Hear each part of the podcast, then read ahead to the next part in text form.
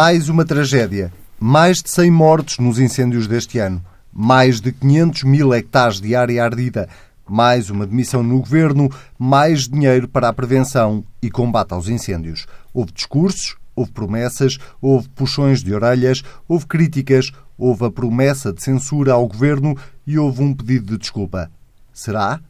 A semana que passa teve tanto de negra como de assunto para analisar e, por isso, neste Bloco Central, não cabe outro tema que não seja este. A tragédia dos incêndios em Portugal este ano, as consequências e o futuro diferente que está prometido. Pedro Adão e Silva e Pedro Marcos Lopes, que esta semana está muito internacional, junta-se a nós a partir de Espanha. Sejam bem-vindos. Vou começar por ti, Pedro Adão e Silva, para te perguntar por onde é que queres começar, se, se pelo fim, se pelo princípio, se pela demissão da Ministra e o novo Ministro da Administração Interna, ou se por aquilo que, na verdade, ou no teu entender, levou a essa demissão. Também és daqueles que acham que foi o Presidente da República?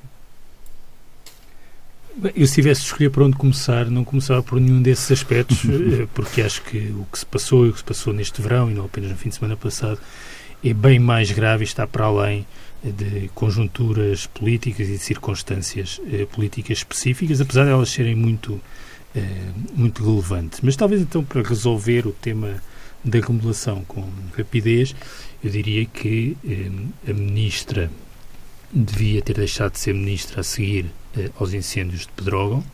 Eh, isso não aconteceu por uma razão simples. Foi criada a Comissão Parlamentar Independente para fazer o relatório, portanto, de certa forma, suspendeu essa uh, demissão. Uh, no dia da apresentação do relatório, uh, a demissão deveria ter ocorrido. há aqui uma circunstância política que é o orçamento foi apresentado no dia a seguir e, portanto, tudo estava programado para a ministra sair na sequência do Conselho de Ministros deste fim de semana. Os acontecimentos do domingo passado tornaram a situação insustentável e, portanto, eh, na verdade, eu não compreendo como é que se deixou chegar eh, a uma situação em que o Presidente da República, em direto, admitiu uma ministra que já não era eh, ministra e, e, as razões têm a ver, naturalmente, com uma interpretação que eu faço do que é a responsabilidade política e, e que se prende com coisas mais concretas, para além de uma responsabilidade mais uh, difusa, uh, e, que, que, se prende, por exemplo, com uh, uma das matérias que é referida no, no relatório da Comissão Independente, é exatamente o, o, o, impacto que teve a alteração nas estruturas da, da proteção civil, mas, por outro lado, também a capacidade de liderança nos momentos de enorme dificuldade. Eu não faço juízos eh, morais ou de comportamento sobre quem está numa circunstâncias daquelas, mas eh, as coisas são como são eh, e perante uma tragédia como aquela que vivemos no fim de semana era fundamental ter alguém com outro sentido de liderança. e, portanto, eu não, não compreendo exatamente porque é que o Governo se deixou colocar naquela, naquelas circunstâncias, tanto mais que eu acho que isso é um dos dados mais relevantes dos últimos meses, é que o Presidente da República avisou eh, foi deixando todo o tipo de aviso ao governo deste Pedrógão. Uh, vocês recordam-se certamente de que uh, numa visita uh, fora de Portugal, uma visita de Estado, não, agora não sei exatamente onde, em que o Presidente da República, a certa altura, faz uma graça quando diz: Bom, eu às vezes viro à direita e a oposição não dá por isso. Dizer, a Suíça, salva. Toda a gente deu por isso, não é? Toda a gente deu por isso que, em relação ao tema dos incêndios e também à questão da, do armamento de tanques, que nem vamos falar dele, mas é, é também sintomático. O Presidente foi dando eh, vários sinais e o Governo não quis, eh, não os quis eh, escutar. Eu acho como, que... É que, como é que António Costa, que até agora tem sido tão elogiado pela perspicácia política, pela habilidade política, pela forma como lê o que aí vem antes de toda a gente, neste caso concreto, eh, e depois de Pedrógão e depois de Tancos, permitiu ficar encostado à parede desta maneira. Pelas mesmas razões que eh, lê bem todos os outros acontecimentos. É que, eh, e sem entrar em grandes psicologismos, mas eh, a verdade é que uma das características de António Costa é ser alguém muito frio e muito racional. Eh, e é essa racionalidade que tem permitido, permitido eh, lidar com circunstâncias eh, que ninguém julgava possível serem eh, superadas, ultrapassadas, desde logo a, a, formação da solução de governo, mas também eh, aquilo que tem a ver com a estratégia orçamental e a relação com a Europa. Quer dizer, este exercício ninguém julgava possível. Mas esta racionalidade tem como contraponto se calhar, uma menor capacidade de lidar com a dimensão emocional e emotiva da política. E eu acho que isso é, aliás, interessante, até para além agora das circunstâncias concretas em Portugal, é que um, isto é um problema mais à esquerda até, um, há uma espécie de concentração excessiva naquilo que é a dimensão executiva das soluções, o programa, o, plano, as medidas, a eficácia, a eficiência, como se isso resolvesse todos os problemas da relação das pessoas com a política. E há uma componente emocional dos vínculos afetivos com a política, que é igualmente importante e que é, de certa forma, secundarizada. E momentos de tragédia, como aqueles que, eh, que nós temos vivido, eh, obrigam mais eh, a que esse tempo das emoções surja. Ah, e a verdade é que eh, António Costa não o fez. E é essa a dificuldade em pedir desculpa, por exemplo? Eu eh, julgo que sim, faz parte desse pacote, mas eu devo dizer que quando nós eh, olhamos para as duas intervenções esta semana do Presidente e do Primeiro-Ministro, ficou claro. Quer dizer, eu, julgo que eh, um momento destes implica uma intervenção de quem lidera a que tenha necessariamente eh, três componentes. Uma primeira é de contrição, ou seja, de pedir desculpa. O Estado falhou. Ah, o Estado falhou e nós não podemos aceitar que o Estado falhe naquilo que é a sua função primordial, que é garantir a segurança física das pessoas eh, e também das suas, dos seus bens e da propriedade. E falhou nisso e, portanto, devolveu-nos uma espécie de mundo pré-Leviatã onde é cada um por si. Portanto, precisava de contrição. A seguir, precisava de compaixão, de empatia, de mostrar que aqueles que lideram são capazes de se colocar no lugar e no sofrimento dos outros. Ah, e, finalmente, precisa de uma outra coisa que eu acho que é muito importante: é que quem lidera assuma as suas responsabilidades e diga como é que resolve o problema para a frente. Ora, a declaração de António Costa só teve a terceira parte. Não teve nem a primeira nem a segunda. E, e mesmo assim sem novidade, não é? Porque ele não, não acrescentou nada em relação ao que já sim, tinha Sim, mas dito. assumiu um compromisso. Quer dizer, eu também não espero, num momento daqueles, que haja uma espécie de caderno específico de encargos de que é que vou fazer. Mas o que eu espero é que se assuma uma prioridade. Agora, essa terceira parte acaba também por ser fragilizada pela inexistência das duas primeiras o contraste com o Presidente foi significativo, porque o Presidente sublinhou exatamente as três dimensões e não apenas uh, a terceira. Depois podemos mais à frente Já falar vamos. da forma como isto está, está a ser interpretado e do significado político da intervenção. Mas, em todo o caso, faltou claramente aqui uh, um lado uh, em que as emoções têm mesmo um papel a desempenhar. Há um tempo para as emoções também na política, nomeadamente em função de uma tragédia, porque a função da política não é só, para utilizar uma expressão que é muitas vezes utilizada, que é, não é resolver os problemas concretos dos cidadãos. Claro que é resolver os problemas concretos dos cidadãos, mas é também garantir que não há um deslaçar das comunidades de pertença. Eh, ora, eh, os momentos de tragédia são momentos em que as comunidades deslaçam. E o Presidente da República, por força das suas funções, que não são executivas, tem interpretado bem o seu papel e tem contrariado esse deslaçar, o Primeiro-Ministro precisava ter eh, dado uma palavra que na verdade não deu. Pedro Marcos Lopes, eh, concordas com esta análise de que António Costa se deixou encostar à parede eh, e que podia ter resolvido isto de outra forma? Bom, ter resolvido isto. Politicamente. Ter digo. resolvido isto não, quer dizer, há várias dimensões de, de análise política nesta questão. Vamos à, à, digamos assim, à secundária, porque a primária leva-nos muitíssimo mais longe. A primária leva-nos a um conjunto de, de medidas que não se tomaram, a um conjunto de, de, de circunstâncias que se foram arrastando durante os anos, uh, erros tremendos políticos, e aí sim essa dimensão política que levaram a que grande parte do nosso território seja um, um, um paiol de gasolina à espera de ser queimado.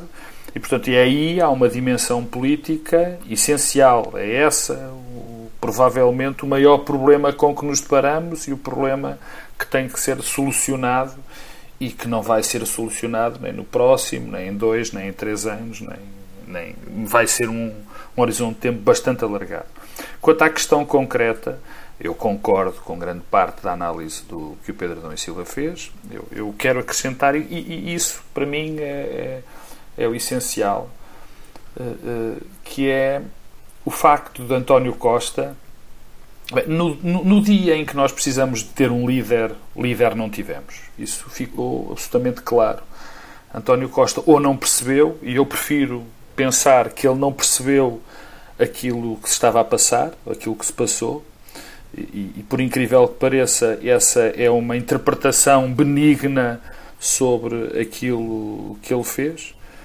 E o, o pior é ter eh, a interpretação, provavelmente não é tão benigna, mas se calhar é mais certa, é que ele olhou para aquilo que estava a passar, percebeu que estava a passar e não soube ser o político, não soube ser o líder no, na, naquele momento.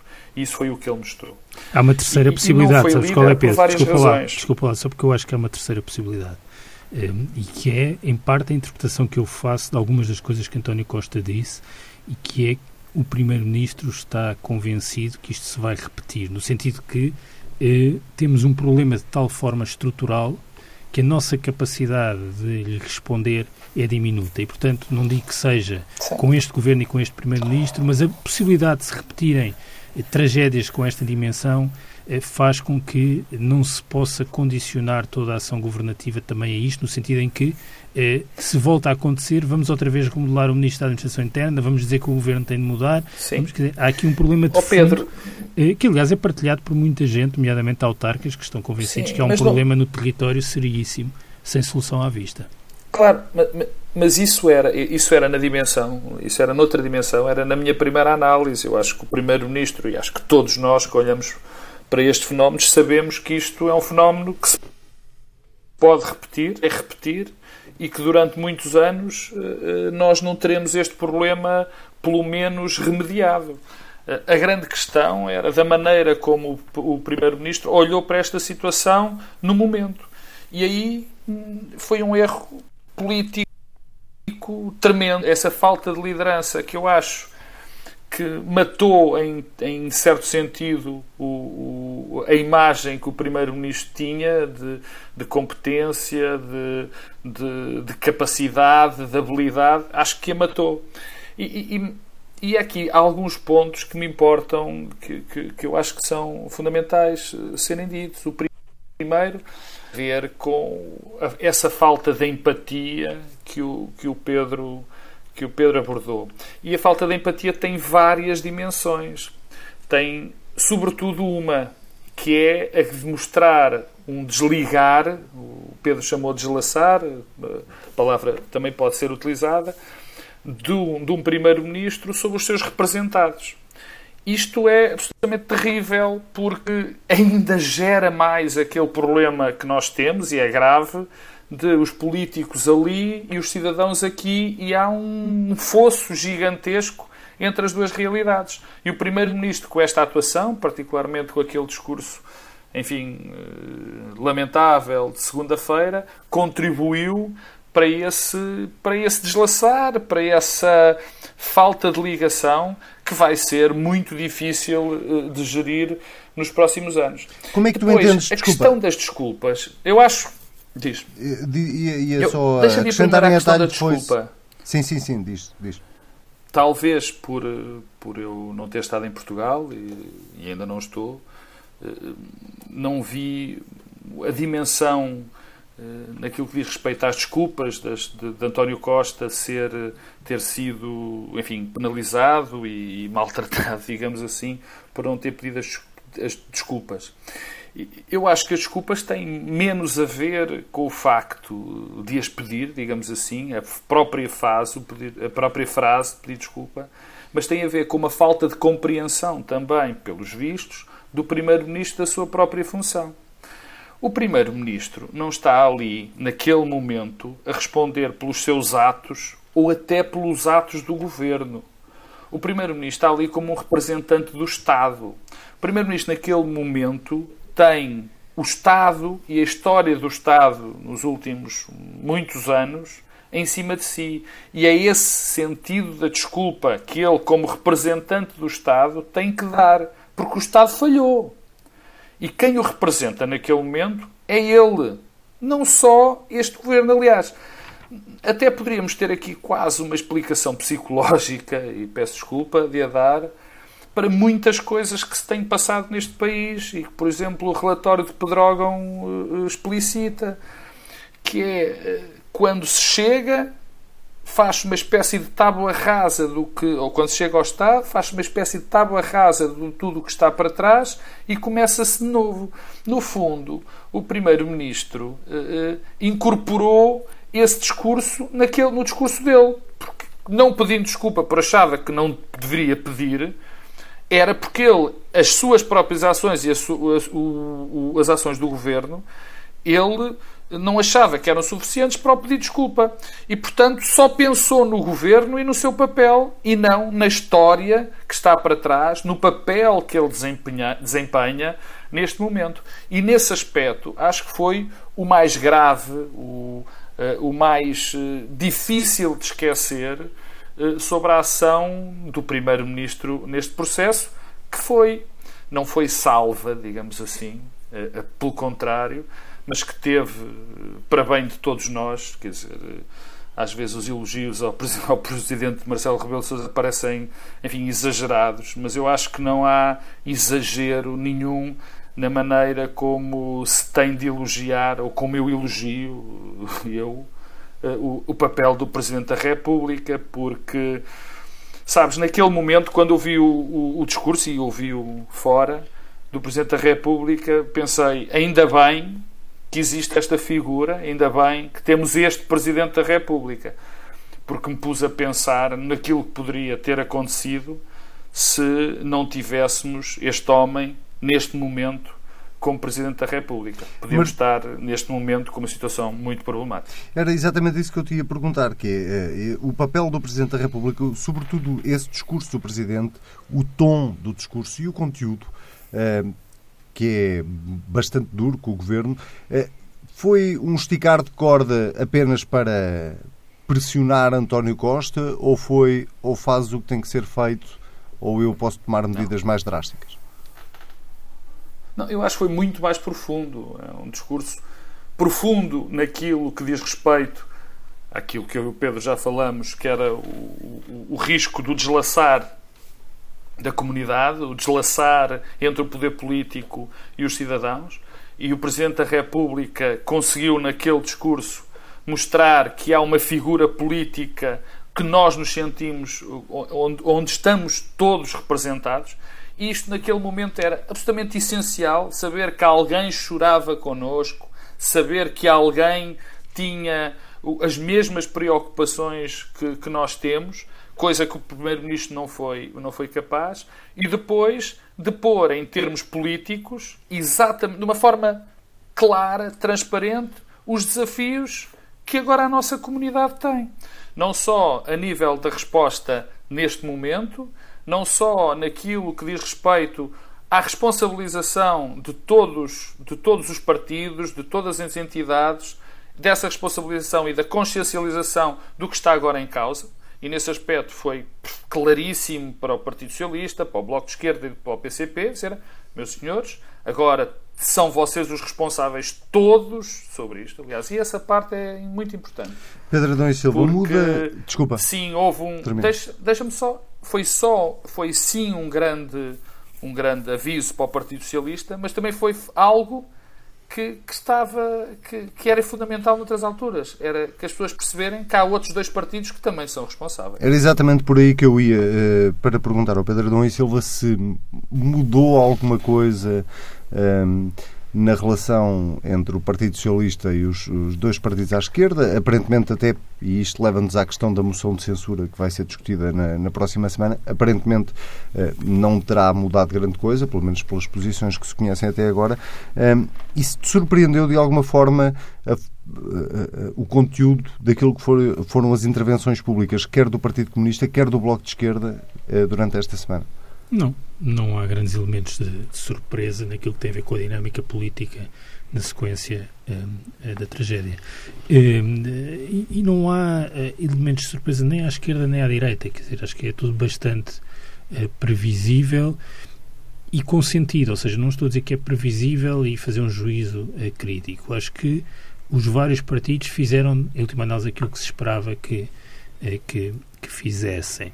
Hum, até começando se calhar eh, pela direita, eu devo dizer que acho muito importante que num momento destes em que há claramente um sentido de insatisfação e de falta de confiança nas instituições, que esse descontentamento seja institucionalizado, ou seja, que seja canalizado para o Parlamento.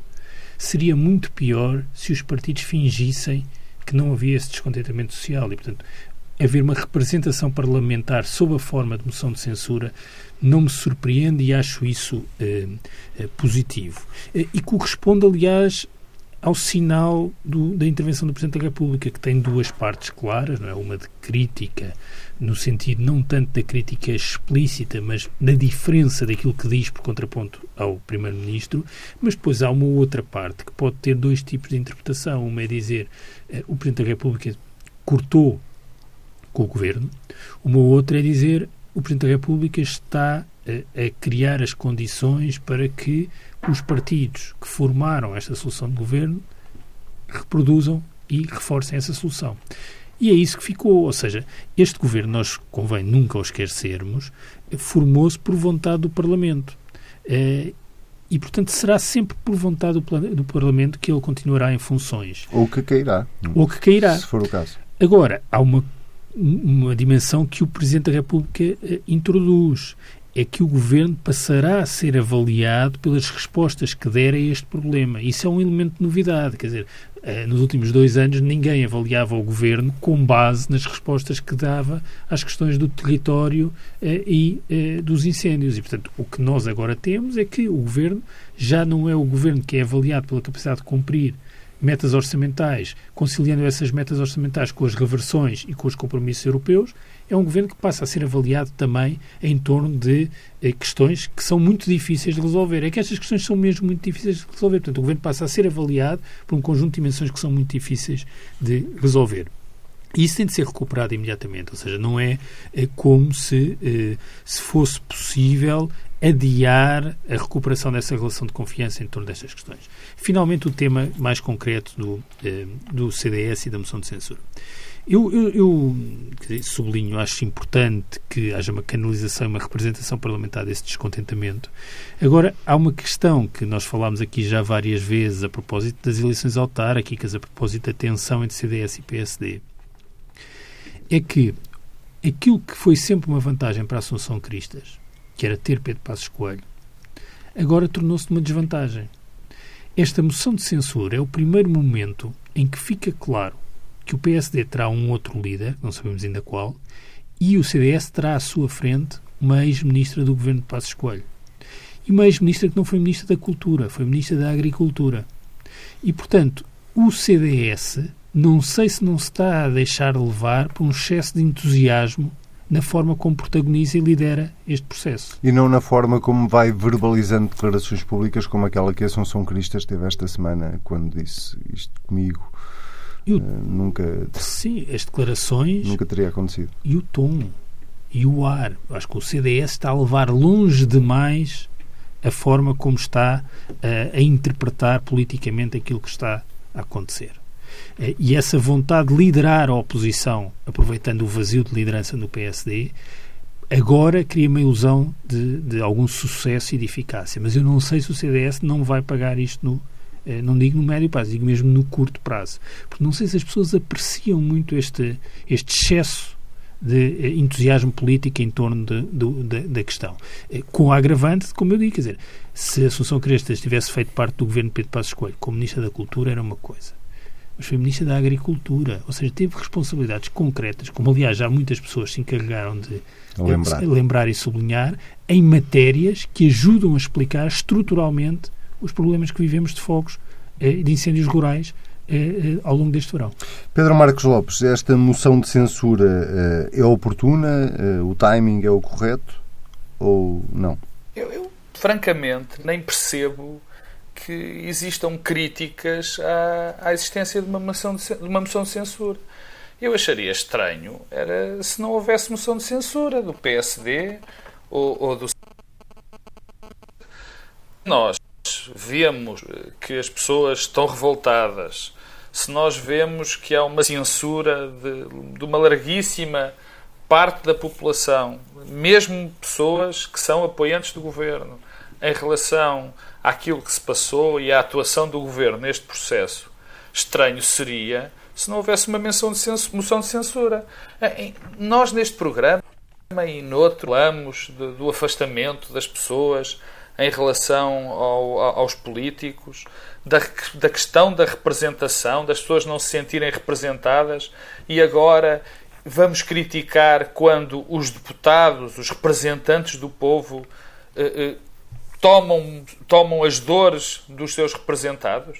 Por amor de Deus, isto, francamente, não, não, não consigo entender todos estes ataques a esta moção de censura. Alguns bastante propositados. Eu vi coisas e li coisas do género oportunismo político. Quer dizer, não, francamente, eh, não percebo. O que o Pedro disse em relação às possíveis consequências funestas para o CDS desta moção de censura, do facto das pessoas uh, olharem agora uh, Assunção Cristas como a Ministra da Agricultura e, e, que também teve as suas responsabilidades neste estado de coisas, mas, mas convenhamos, eu, eu, não duvido das responsabilidades de Assunção Cristas, como não duvido das responsabilidades de todos os governos de há 40 ou 50 anos a esta parte. Portanto, e se, se, se nós formos pensar que não podemos colocar moções de censura por aquilo que cada partido fez no passado enquanto esteve governo, bem, nunca havia moções de censura, porque havia sempre, eh, porque há sempre coisas para criticar em todos os aspectos da governação. Portanto, acho que se o CDS vier a ter consequências funestas, eu acho que o que está a fazer agora é bem feito e, eu acho que as pessoas o vão reconhecer. Pedro Adão e Silva, uh, por último, o Conselho de Ministros, que está marcado para este fim de semana, uh, por último, no sentido em que uh, é, no fundo, olhar um bocadinho para a frente e, e, sobretudo, para o tal caderno de encargos que António Costa deixou esta semana. Um, esperas uma grande, uma alteração de fundo na orgânica, não digo do Governo, mas da, da, da Proteção Civil, na orgânica do Ministério da Administração Interna? Achas que, de facto, o que o António Costa o que o Governo vai apresentar ao país este fim de semana é, de facto, uma mudança de paradigma? Bom, o que eu espero é que o Governo eh, ultrapasse a situação de enorme fragilidade em que se encontra. Eh, e para isso precisa de fazer duas ou três coisas. A primeira está, aliás, relacionada com a oportunidade da moção de censura, isto é, no Parlamento mostrar que há uma maioria que eh, maioria parlamentar que confia eh, na atual solução de governo. Mas sobre isso não tens dúvidas, ou tens? Não, não tenho, mas por isso é que eu acho que o Presidente da República, quando fala do novo ciclo, isto foi sendo interpretado como uma, a dimensão mais crítica em relação ao governo, eu acho que é aí que ele abre a porta e cria uma oportunidade para o governo de sair das, circunstâncias de enorme fragilidade em que se encontra. Porque o novo ciclo eh, e a se virar de página pode começar no sábado e continuar na terça-feira com o reforço eh, eh, parlamentar e com o tipo de soluções. Eu diria que há quatro questões que vão para além das soluções concretas que é preciso eh, que mudem. A primeira é, é algo que acontece em muitas áreas e não apenas nesta, é, o Estado português não pode estar sistematicamente a plagiar o orangotango. É, qual é a característica do orangotango que nos distingue de nós humanos? É que o orangotango não tem memória. E, portanto, é preciso que, quando se altera as políticas, que haja memória e capacidade de perceber o que é que foi feito anteriormente. É uma das coisas, aliás, que está sublinhado no relatório. A segunda é incorporar o conhecimento. Eu já o disse e repito. Uma das notas que eu enfatizo mais daquele texto é a forma como mostra que há um consenso em torno do tipo de soluções necessárias e o que é preciso é transferir esse conhecimento para as políticas. E, finalmente, perceber que não se pode desinvestir eh, eh, nas políticas e não se pode optar por um Estado mínimo, porque isso acaba por se pagar muito mais caro eh, à frente. Há finalmente um outro lado e que tem a ver com a natureza urbana e distante do exercício do poder, que ajuda também a compreender as dificuldades que o mundo rural passa. Depois, as outras questões são concretas e são algumas daquelas que tu eh, eh, identificaste, tem a ver com a integração da prevenção e do combate, com eh, a substituição do sistema obsoleto que é o CIRESP, com eh, a lógica diferente que tem de existir na nomeação eh, das FIAs na, na, proteção civil e também tudo aquilo que tem a ver com os bombeiros e com a formação dos bombeiros eh, e, finalmente, a flexibilização na contratação de meios, que é uma questão muito exigente e muito complexa, mas que este fim de semana que passou mostra que é de uma sensibilidade dramática. Nós não podemos ter meios que quase que têm uma data burocrática para terminar quando eh, as circunstâncias às vezes obrigam a que sejam outras. E, portanto, estas dimensões têm de ser trabalhadas, agora têm de ser trabalhadas com tempo, porque também não há boas soluções que surjam eh, de imediato e em situações de urgência. Eh, já agora uma nota sobre o novo Ministro da Administração Interna. O que é que parece a escolha de Eduardo Cabrita?